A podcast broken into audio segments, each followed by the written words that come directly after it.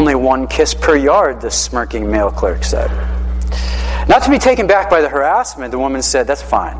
I'll take 10 yards. With expectation, right, and anticipation written all over his face, the clerk hurriedly measured out and wrapped the cloth. Then he held out, teasingly leaning forward to receive his quote unquote payment.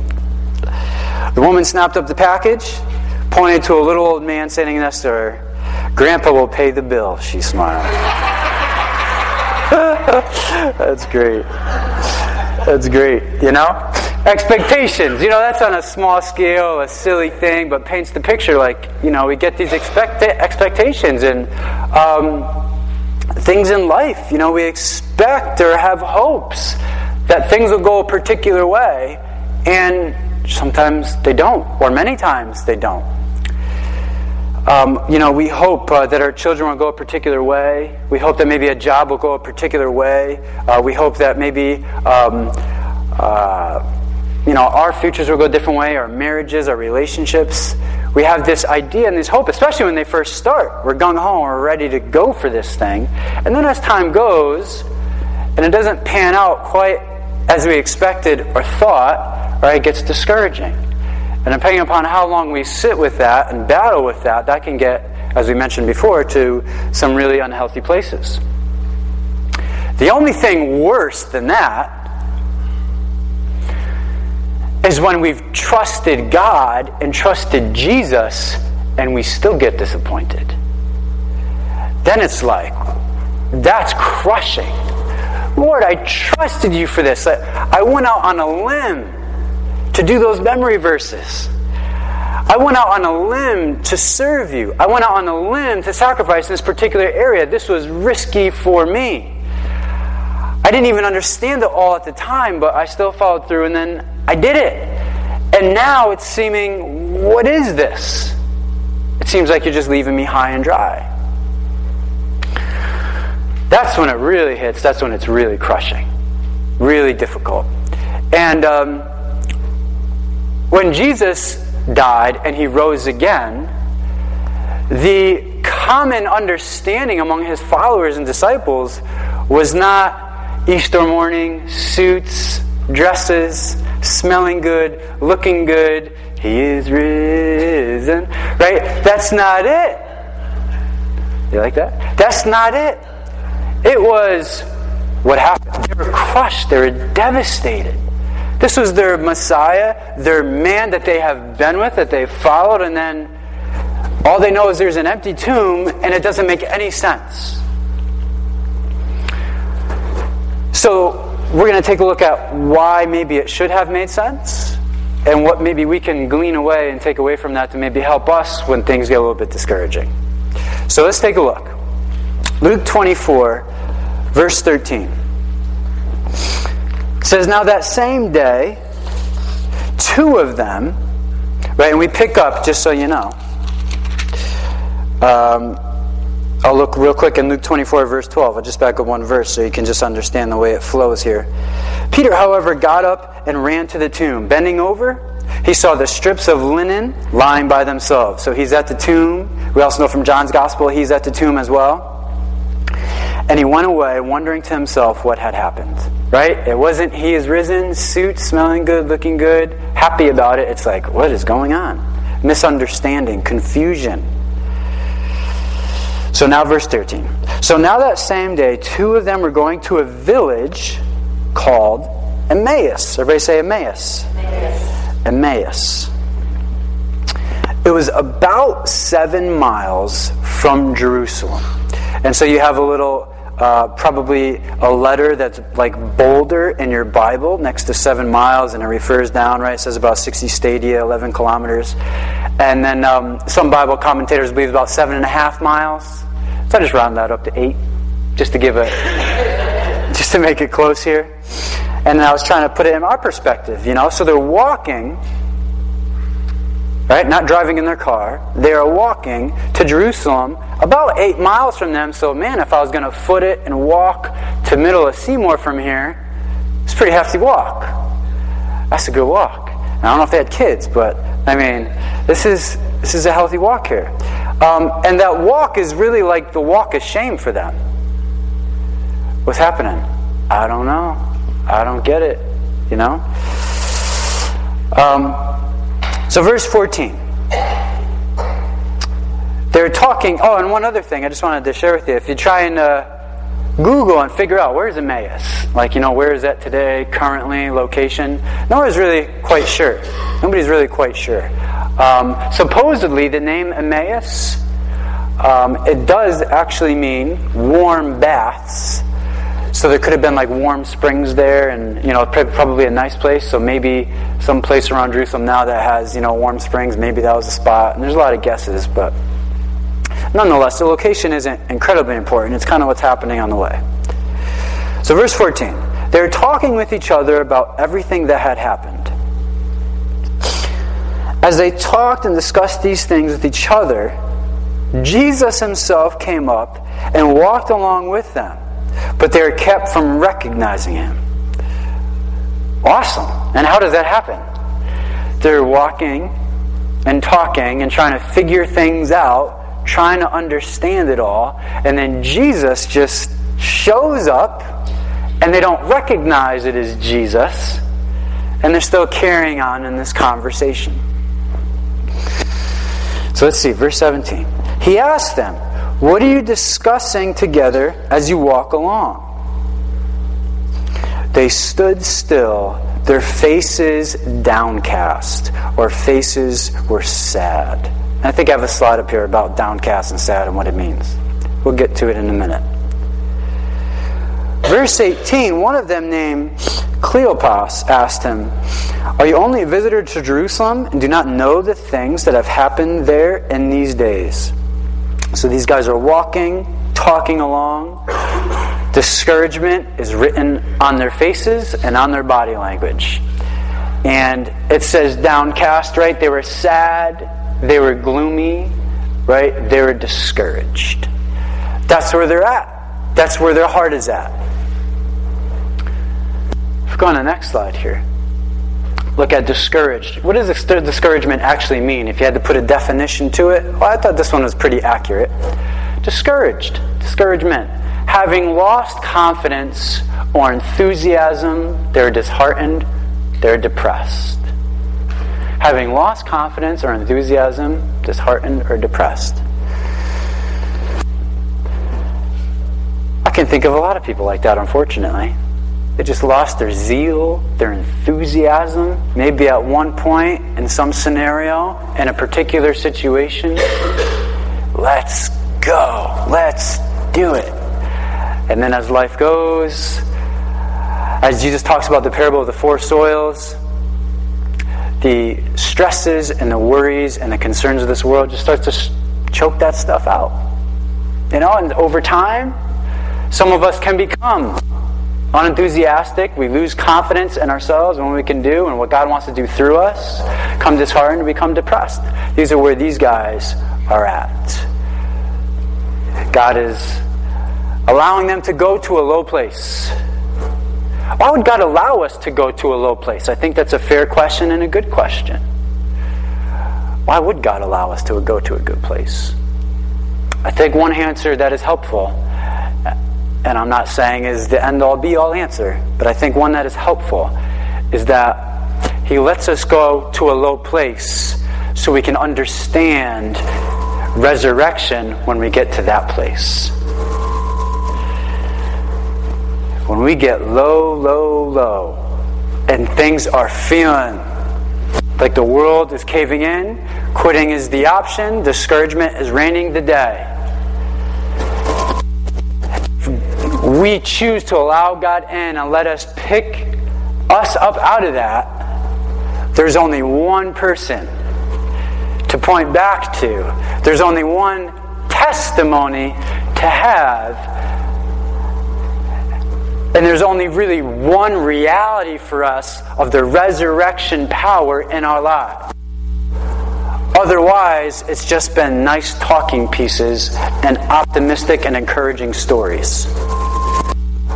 Only when we get lifted out of that bottom, we're like, whoa, I was a mess, apart, broken. I had nothing. I couldn't, even if I wanted to give and put effort in a direction, I couldn't even do it.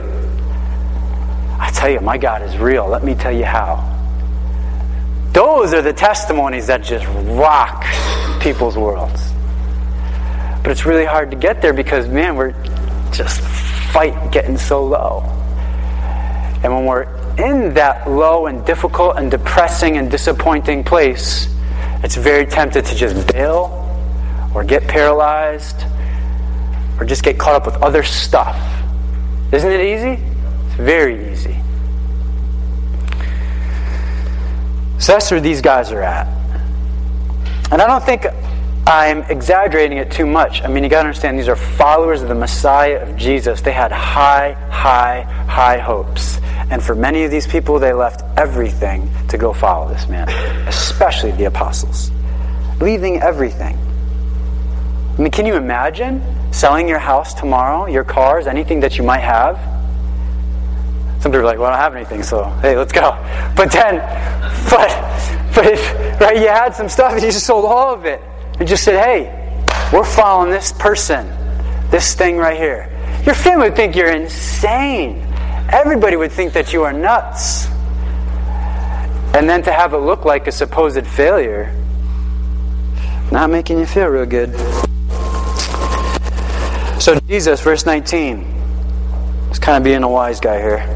What things? What are you talking about? You know, about Jesus of Nazareth, they replied. And like they're talking to Jesus. he was a prophet powerful in word and deed before God and all the people. The chief priests and our rulers handed him over to be sentenced to death, and they crucified him. Look at this, look at this. But we had hoped that he was the one who was going to redeem Israel. Their hopes were dashed, right? Their hopes were dashed.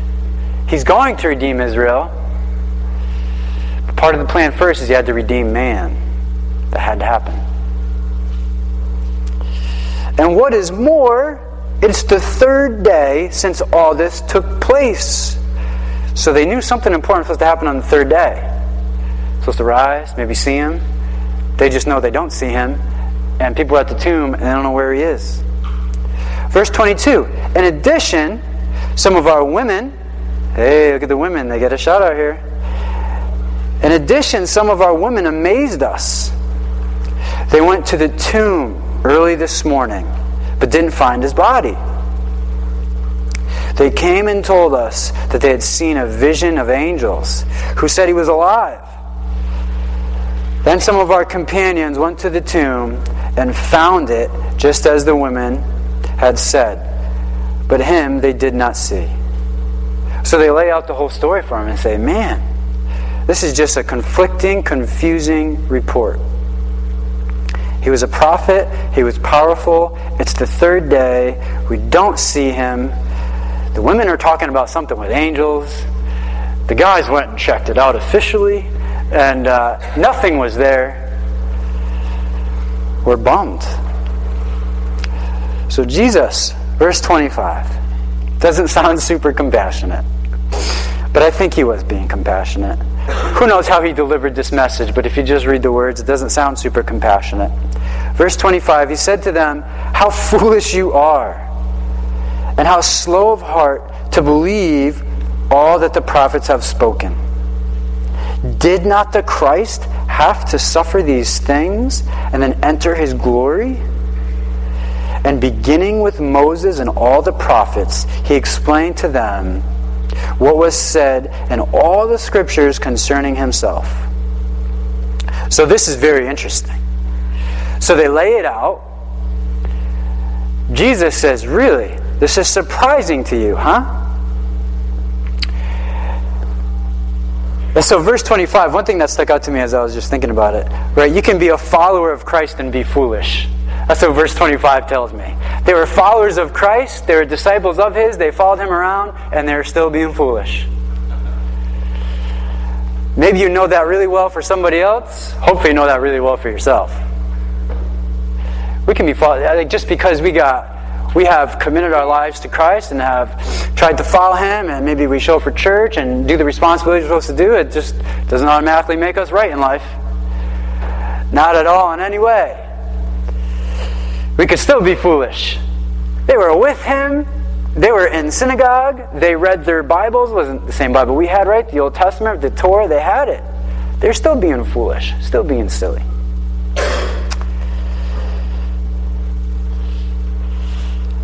But here's one of the biggest things that I think was like the, one of the biggest problems for them for their discouragement, at least in this situation. It's centered around their understanding with what God has said. That's really important.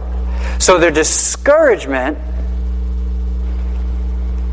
was being experienced because they did not quite understand what God had said. So that's like very difficult for somebody who doesn't buy into God at all because they don't care at all what He says. But for those of us that do believe in God and do have relationship with Him, we do believe that He is in complete and total control. And when we think things are going to happen a certain way and they don't, right, it gets discouraging. Interesting thing is, is that they have read and that they were with Jesus. So what the heck happened? Where's the disconnect here? So here's only two things I could come up with. There's maybe two ways that they could be reading their Bibles. Right? Bible study is very important. Could be two ways. Number one, they were not, and I think I have it up here in case you forget. Number one, they weren't believing what they read. Like it wasn't really going to take place. Or, number two, they were just selectively reading passages that they liked. Because Jesus said, How slow of heart are you to not believe all the prophets have spoken? Didn't the Christ have to suffer these things and then go into glory? He had to suffer, then go into glory? And then in verse 27, right, it says, and beginning with Moses and all the prophets, explaining to them what was said in the scriptures concerning himself. So Jesus is going to now help them, right, with their Bible reading time because obviously there's some kind of disconnect, something's going on here. And I think um, for us, uh, this could be very important and very helpful as far as how we approach the Bible and Bible reading, because it could really help set some things straight in our mind and help get our expectations maybe a little bit more properly aligned. So, not believing what they read. So, yes, it is hard to believe some things that are in the Bible, that is for sure. I guess one of the bigger beefs that I have with certainly other um, faiths, parts of faith, is that, hey, the Bible, some of it, you can't just, it's not literal. You just take it, you know, as metaphors and just use it such and such way. Um, and the reasoning for that usually is not very good.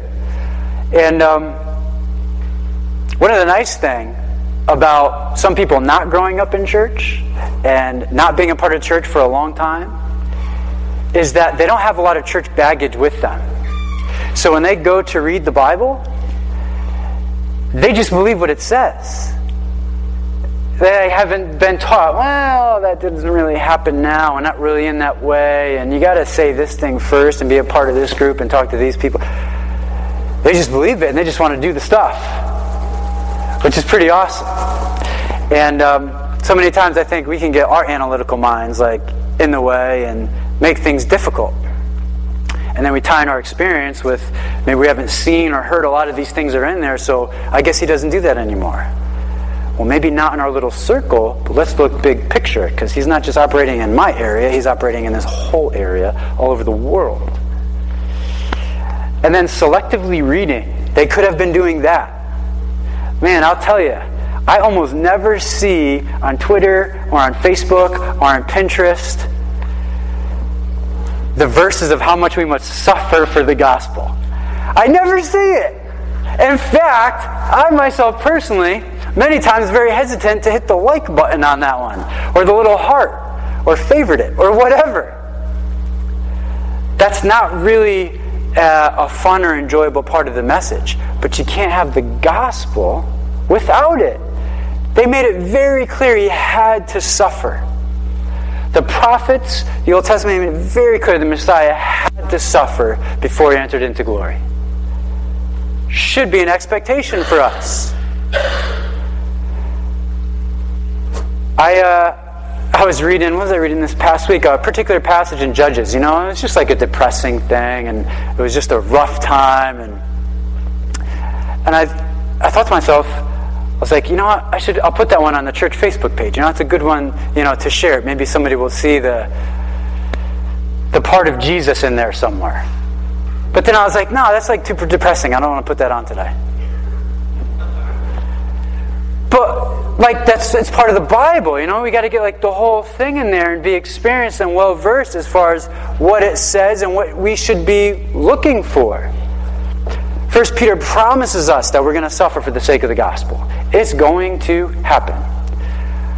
I, I, don't know, you know, how much that might mean for each person, what kind of persecution it might be, or um, it's going to happen nonetheless, though. Absolutely, it's guaranteed.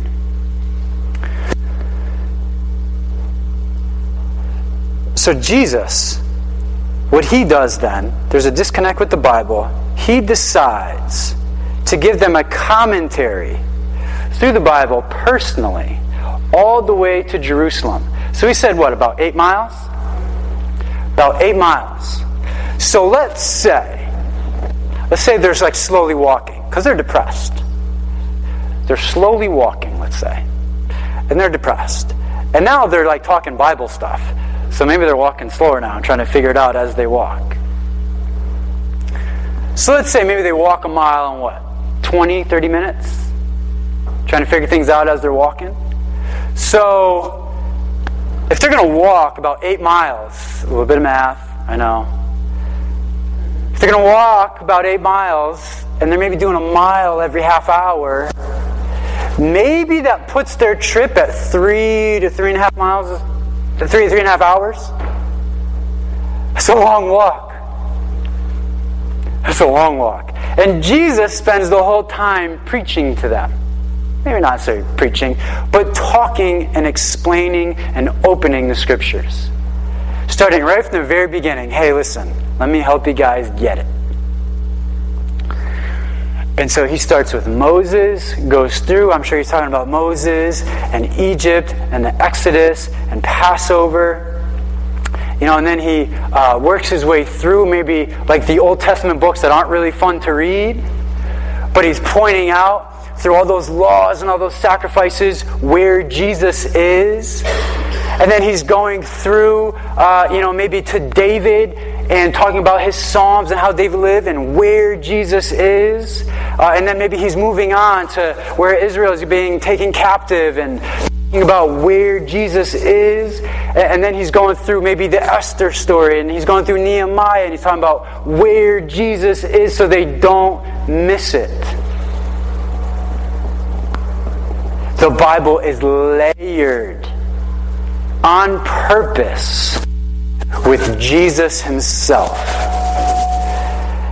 And as we come to grow and to read the Bible and look at that book and spend time with that, we should be, God should be doing a work, and we're at different places, but God should be doing a work to help us understand where Jesus is. Because it's all a testament to Him. The whole point of the Old Testament was just to point to a Messiah. What He would look like, what would happen, who would be involved, the way He would suffer, the way he would rise to glory, it was all to point to Jesus. And so we have to have that ability and let the Holy Spirit speak through us as we read through and get to certain passages and say, Where is Jesus in this? Where is Jesus? Where is his life? Where is what he said? Us as Bible students, we want to be able to do that when we're reading the Bible because it just all points to him. It's all about him. Because salvation is only found in Him. Because His work is the only work that mattered.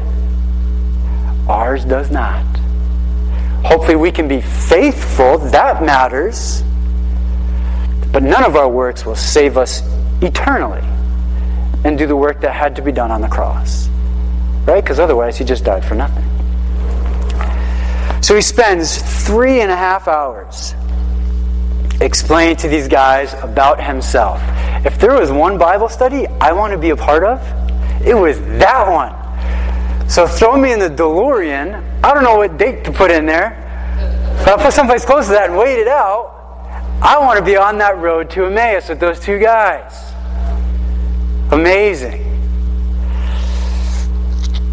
Here's one other thing I just want to say about Bible study before we move on to the next part here. Bible study does not necessarily bring someone closer to God. I didn't missay that. I said that how I wanted to say it. Bible study does not necessarily bring someone closer to God. Let me tell you why I'm saying that. So in John 5, verse 39 uh, through 40, I think I have it on the slide back there. Jesus is talking, and he's talking to the Pharisees at this point, the religious leaders of his day, who he ran them often. Uh, had beef with and issues and difficulty because they were misrepresenting God. His voice you have never heard, his form you have never seen, and you do not have his word abiding in you. For you do not believe the one whom he has sent, which of course Jesus is referring to himself. You search the scriptures because you think that in them you have eternal life and it is they that bear witness about me, which is what we just said, right? They all bear witness to Jesus. And so the Pharisees, nobody knew the Bible better than the Pharisees. Hands down, nobody. And nobody would argue with you about that. Nobody would argue about that. They had the most memory verses. They were the best at the sword drill. You know what the sword drill is? This is your sword, so if I say, like, turn to, you know, Nahum, verse 5, they're there. They could actually probably have that memorized and tell it to you. That's how good these guys were. Every part, every aspect. And they had a commentary and an explanation for everything.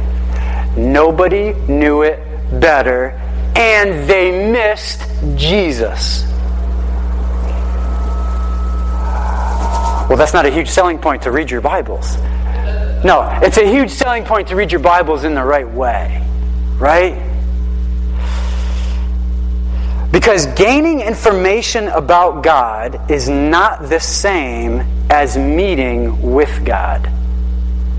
Say that one again. Gaining information about God is not the same as meeting with God. I'll even go one step further.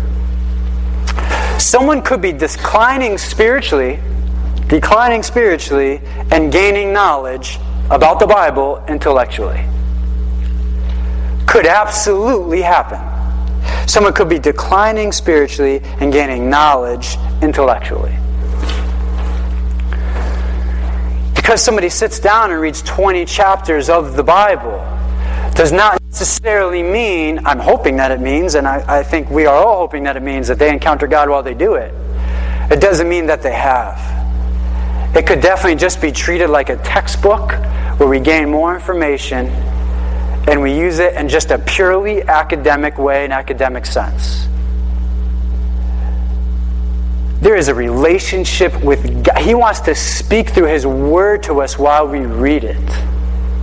He wants to meet with us as we read it. He wants to show us hey, listen, here's Jesus in here. Here's some truth and wisdom for your life right now. That's what he wants to do with it. So the question I think has to be asked well, how can I read my Bible in such a way to where it's just not a knowledge session and I'm actually meeting with him? It's a good question. I think that's the right question to ask. Um, I, I have kind of an answer, and it's not really a checklist, but I, I can just I can do my best to try and answer it the best that I can. I would say the best way to read our Bibles is to read through our Bibles, but also let the Word, the Bibles, read through us. might sound confusing, but here's what I mean. I'm all for getting the whole counsel of God. Shoot, we read through the Bible chapter by chapter, verse by verse, and man, we're going to cover this sucker for as long as God will keep our church in existence. We're just keep going through it, sharing the good news. And we are not stopping. going through it all. And personally, I think it's tremendous value to know the entire Bible and read the entire Bible and have the whole understanding of who God is and about His character how he acts in particular situations and what he says and how he's treated people in the past and how he treats people now and where Jesus fits in, all that, that matters. So I'm a big fan of like through the Bible in a year. I like that. He's good. I think it's important that eventually, you know, we get there.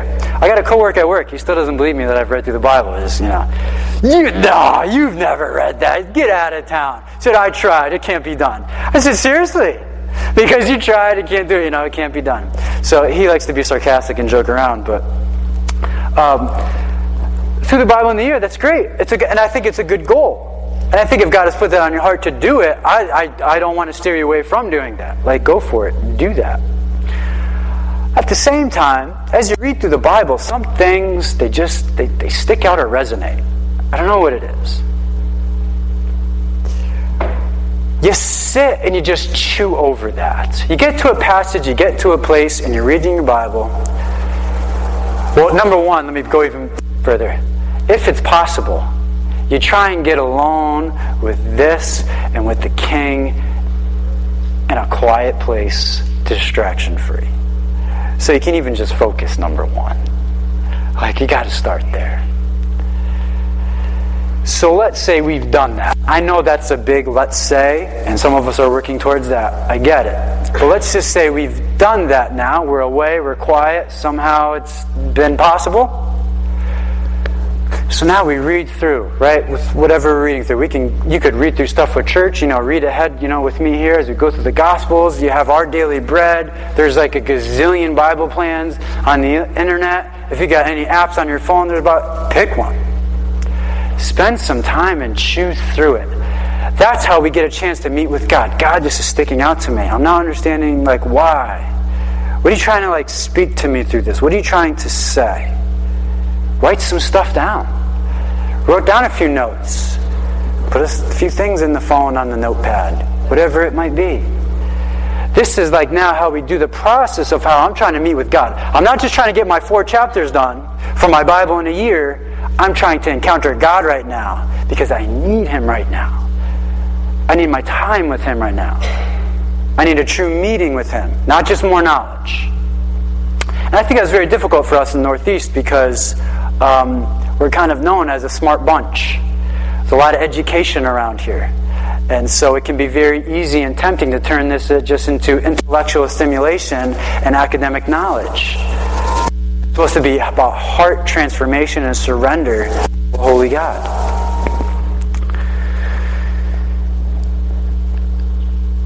Does that make sense with Bible study? What the goal is, is it's not a download on information. It's to actually meet with Him. Because it's totally possible to be gaining all kinds of knowledge, Bible knowledge, and going nowhere fast, or in fact declining. Nobody knew more than the Pharisees, and they're in a bad place. They're in a bad place. Okay, verse 28. I'm sorry I took a little bit while on that. As they approached the village to which they were going, Jesus acted as if he were going to go further. Very interesting. So he's pulling the, hey, nice to talk to with you. You know, it was really great. Nice to meet you. He explained the whole thing and now he left it up to them. Many times that's what God does. He speaks to our hearts, He ministers to us. Sometimes He'll come right in and do a miracle. Other times He's going to say, you know what? I've spoken to your heart. I've made something clear to you. It's up to you now. What are you going to do? So He does that to these people in this case. It says, verse 29, they did the right thing. They urged him strongly, stay with us, for it's nearly evening. The day is almost over. So he went in to stay with them. Verse 30 When he was at the table with them, he took bread, he gave thanks, broke it, and began to give it to them. Some people have suggested that this was communion. Um, it may have been, it may not have been. It probably was not because communion wasn't really instated yet. I mean, they just did really their first communion like a week ago in the upper room. So it's not like it was just common practice all across the board. Hey, every time we get together, we're doing communion. But nonetheless, they're communing together. They're wanting to eat together, to fellowship together. So that's what they're doing. And in verse 31, it says, Then their eyes were opened and they recognized him. And then he disappeared from their sight. Whoa. How did they know? Like, what happened? What changed? Many Bible commentators suggest that when he broke the bread, he saw the piercings in the wrist. And he said, Oh, maybe, maybe. Either way, something happened in that moment when he broke bread and gave thanks that they saw. And then he disappears. What?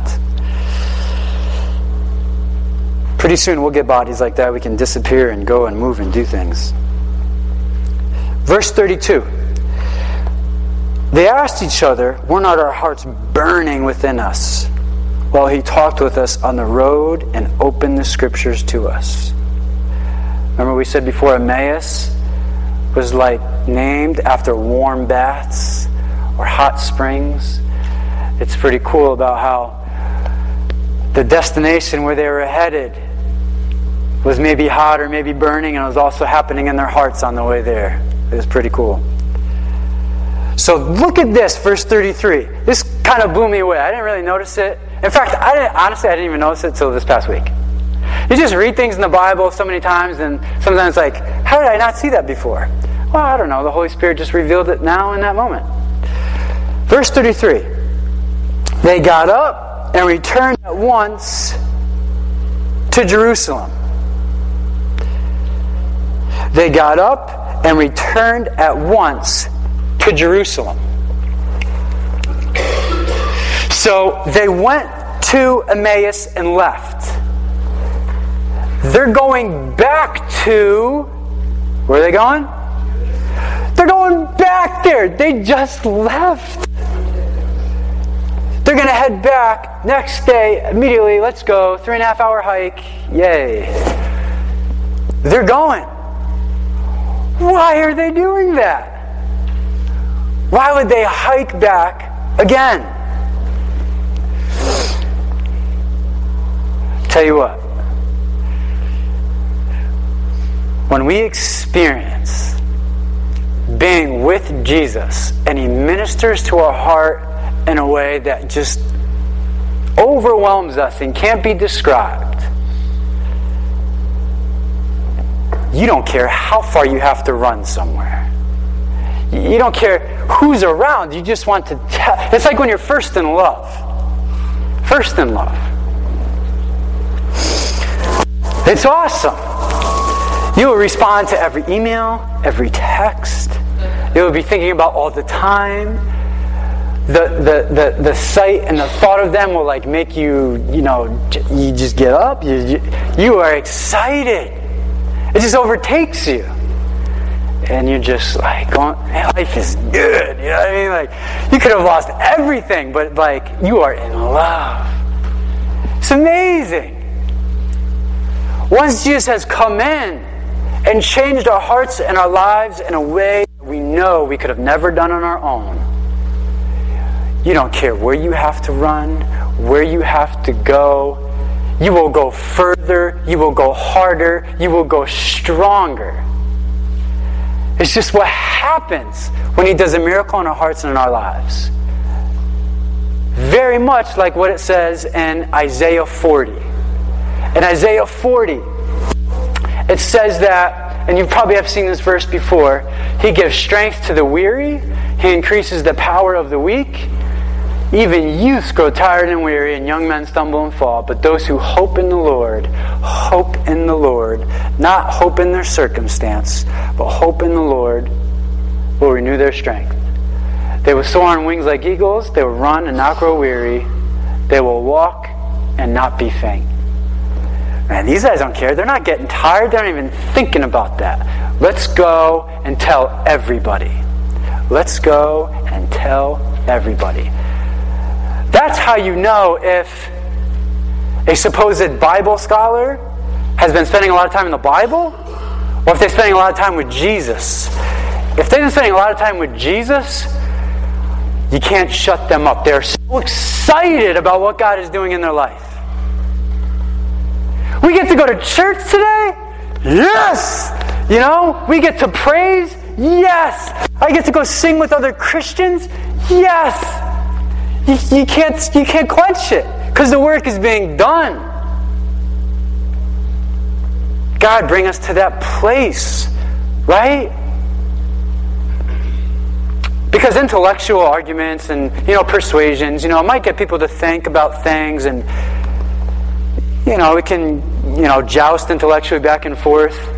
But man, when there's like a radical story that's being done and you can't shut somebody up and you can't quench their fire and just like, shut up. I can't. You need to know, I gotta tell you.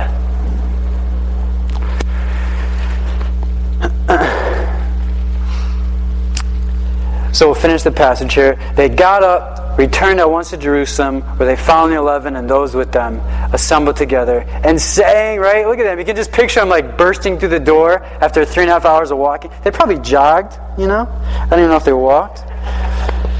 So it's true. The Lord has risen and has appeared to Simon. Remember we talked about him appearing to Simon Peter? verse 35 Then the two told what had happened on the way and how Jesus was recognized by them when he broke the bread. Jesus' presence changed their discouragement.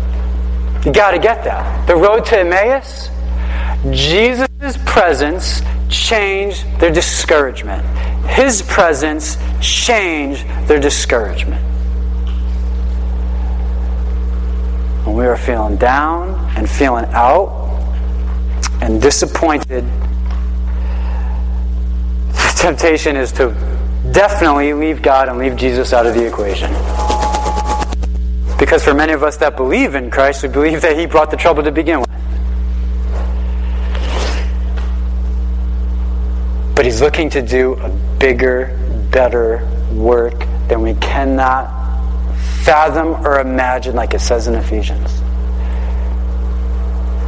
He's looking to do so much through us. So much and bring us places we thought we'd never go and do things we thought we'd never do. Right? There's only two things in the world that do that to us. Sin can take us places we never thought we'd go, around people we never thought we'd be around, making decisions we never thought we would make.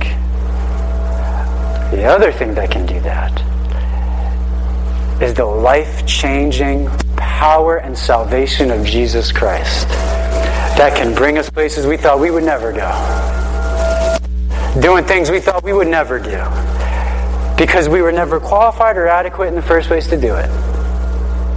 But somehow Jesus has done it, God has done it. I wanted to share one thing with you, one story to close, and then we're taking communion together. I'm just thinking about discouragement. And uh,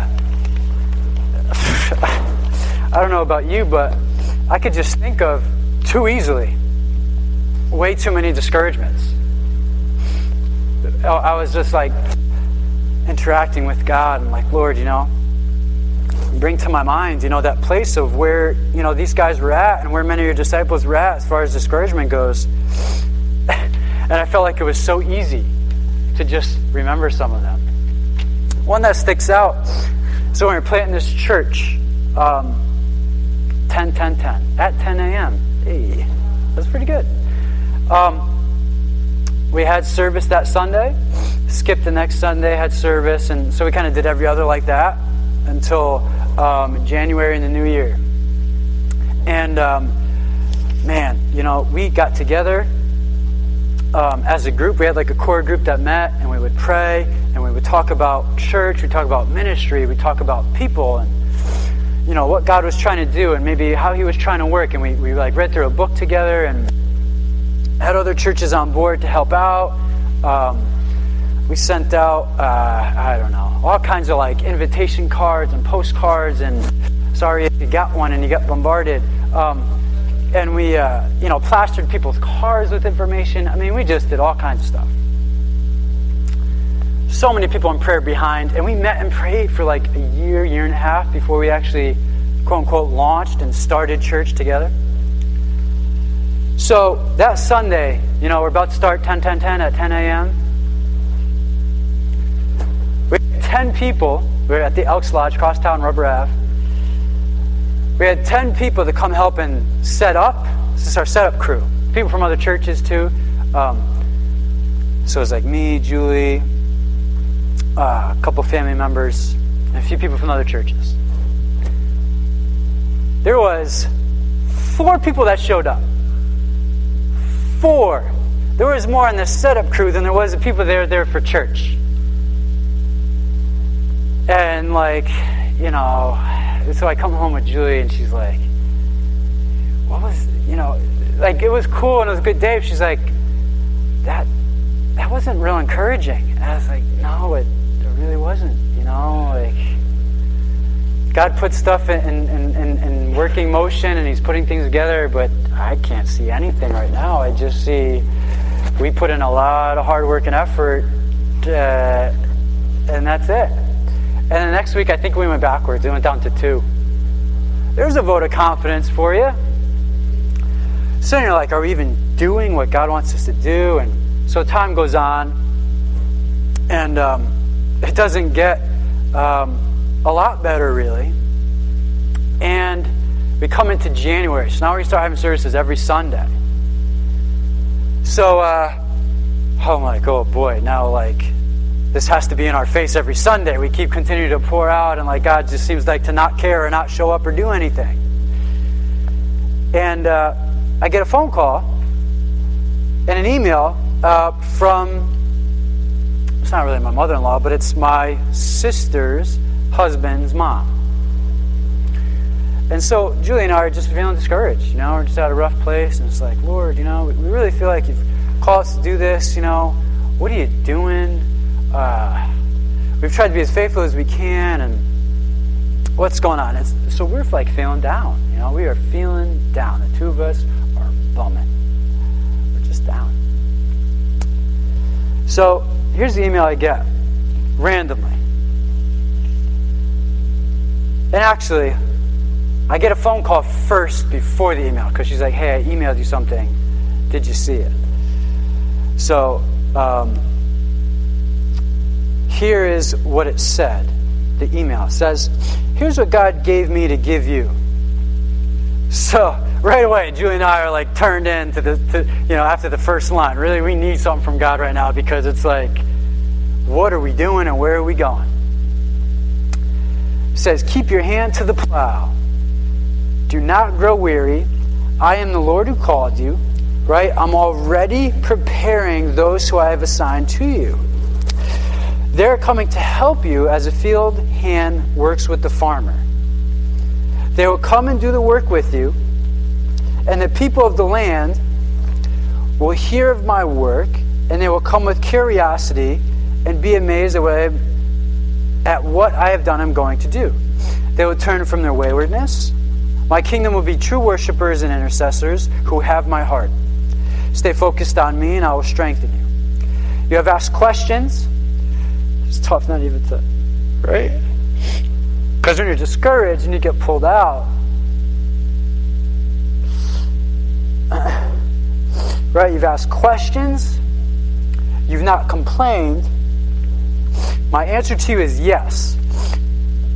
Your questions have been asked in the silent place, but my son, my answer to you is yes, right? I have called you. Yes, I will provide abundantly for you because I am your God and you are my beloved. Keep your hands to the plow. I will provide for the work I have called you, and I will provide for your life. And then she put some verses with that. How powerful is something like that? so I get the phone call. We're at like a, a friend's house, and uh, it was like uh, in January after New Year's, and there's a bunch of other like uh, Christians there and church stuff, and you know, of course, people are asking, you know, oh, so how's the church plant going? Like, how's it coming? And Julie and I are like, you know, yeah, it's going. You know, we're it's cool. you know, and not at all feeling that. And um, I saw that she called. And I couldn't really answer during the party, so I called on the way home, and she's like, "Did you get my email?" And I'm like, "I don't know. You know, I didn't even notice." And she goes, "Well, listen, I just want to tell it to you. I just want to read it to you." So I'm like, "Oh, great. You know, what is this going to be?" So I said, "Okay, hold on." So I put on speakerphone. So Julie and I, so I'm dri- I know I'm driving. I'm on the phone. I am. Yes, I'm sorry. Sorry. Forgive me. Driving. I had a speakerphone though, so I put the speakerphone on. We're like, you know, ears to it. What is this going to be? Man, we just melted and sobbed in that car together. I, I, I think I pulled over because I couldn't even see straight. She is with me, and uh, powerful. Powerful. From there, I was like, you know what? I ain't stopping. I don't feel like it's time. My, my wife hasn't told me that it's like time, and I'm going further than I thought I could go. I'm going to go harder than I thought I could go. Whatever it is, we are doing it, babe. Like, do you believe this is from the Lord, babe? She's like, I do. She's like, it just feels right. I know it's tough right now, but, and we are like, we're just a mess. So once that happened, I don't care what you could have said to us, what you could have done, didn't matter. Because God made something clear to us. You just go and you march on with that message. You made it very clear to us. And I think that's the message, you know, through us is that the discouragement, you know, whatever, it's coming whatever it's coming. Doesn't matter. But if we can meet with Jesus and know that He's in full control and nothing's outside of His control, and He is working for the good for those who love Him, for those that are being conformed to His Son. So we're being conformed to Jesus, that hurts. But He's also at work. There is a master plan, and we can trust Him for it. And once He brings us out of those lows, you can't do anything to stop it. And I think it's just awesome that because of that, I don't know how many summers have gone by. Immediately right away, Georgina and the sisters started showing up to church, which is awesome. They've been there almost since day one. They're amazing. We had this older gentleman, George Marlock, that would come, and he ended up passing, which was sad, and but he was great. We had a beloved. Uh, uh, young lady, Clarissa, who's in medical school now. She was here before. And like, God likes to start to piece stuff together. It was slow, but started to piece stuff together. And so now, God is using our little church to make disciples, to baptize people. And I tell you, during the week, I get calls and um, I get in conversations, and people are making moves and they're making radical choices to put God at the center of their life. Yes. It's awesome. And so now, right, the idea is we get our body, you know, going together and we start functioning together like that. That's a healthy functioning church. It's a healthy functioning church. So God offers a better plan than just discouragement. And uh, there's one other thing I wanted to show you here. As far as discouragement goes, the devil has a plan for our life. I thought this was pretty accurate and pretty good. The devil has a plan for our life. Doubt to make you question God's word and his goodness, discouragement to make you look at your problems rather than at God, diversion to make the wrong things seem attractive so you want them more than the right things, defeat to make you feel like a failure so you don't even try. And delay to make you put off something so that it never gets done. Master plan with five D's, and none of them are good. So, what we're going to do is we're going to have communion time. And um, Justin uh, is going to come up and strum a little bit for us. um, while we do uh, communion. So hopefully we uh, spend the time bringing whatever maybe discouragements or frustrations we might need to bring before God. If we're current on that and we have been, then that is good. Then I would say, let's also use this time to Lord. Show me Jesus in your word. Show me Jesus in my Bible study. Show me how it points to Jesus. God, help me to experience your presence more than just intellectual knowledge through the Bible. So, what we're going to, are you? Okay. Yeah, so what we'll do is we'll do communion. Um, we'll just have it, if you choose to take part in communion, we'll come right up here. You can take the elements, hold on to them, because um, we will uh, we'll take it together.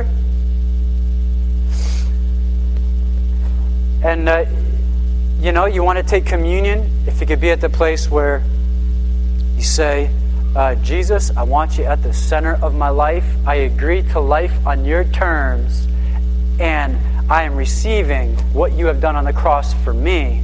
Then you take communion. If you can't say that in all full confidence, then you don't because it really doesn't mean much. And uh, I know it's not a big room with a lot of people here, but it's more important that like we be focused on an audience of one than the audience of others, right? This is his time, and communion is his thing between you and him. So if you want to come up and take it, go ahead. If you don't, then don't. Um, but if you do take it, uh, if you do, uh, yeah, take it, come up, grab the elements, hold on to it, then we'll